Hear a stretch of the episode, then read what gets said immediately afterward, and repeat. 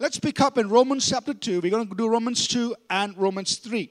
Now, uh, as we begin to read Romans 2, what is Paul trying to get at? And I want us to understand that when Paul wrote this letter, he did not write in chapter and verse. But he wrote it as one long letter, which means that any thought given in what we call as chapter 1 is something that he will explain further in, in, in, in what, he's, what he's writing further on. In chapter 2, Paul is addressing the Jewish people and he is addressing a, a, problem with their attitude or in, in their understanding.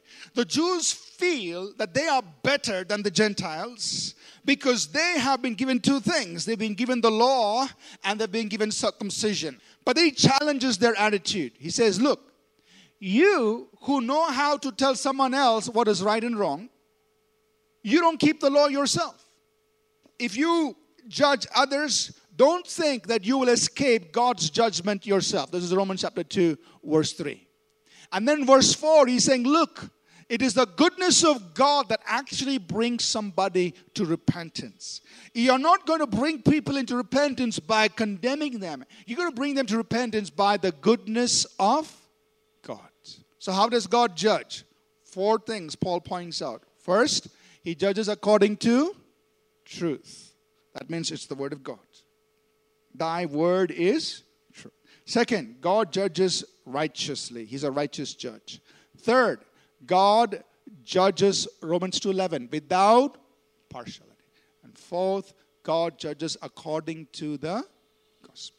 What does God judge in our lives? What's he looking for? Paul highlights three things that God is looking for. He judges our deeds. This is in uh, Romans chapter 2, verses 6 through 11, again and again and again, he says, God will judge our deeds. He who works righteousness, he who does what is right, he judges our deeds. Second, God judges what we seek after. This is Romans 2 7. Those who seek after glory and honor and immortality, that means they are seeking the right things. The word there in the Greek for seek can also be translated desire. So God judges what we desire. Third, he judges the secrets of our heart. That means he judges the motives of our hearts. See, even if anybody refuses to believe, that does not change God. If you don't believe, it does not make the faithfulness of God any different. And let every man, let God be true and every man a liar. In other words, if you don't believe, it doesn't change God. If you look at Romans chapter 1 and Romans chapter 2, there are two built in indicators in every human being pointing them to God and teaching them what is righteousness. In Romans chapter 1, he talks about reason.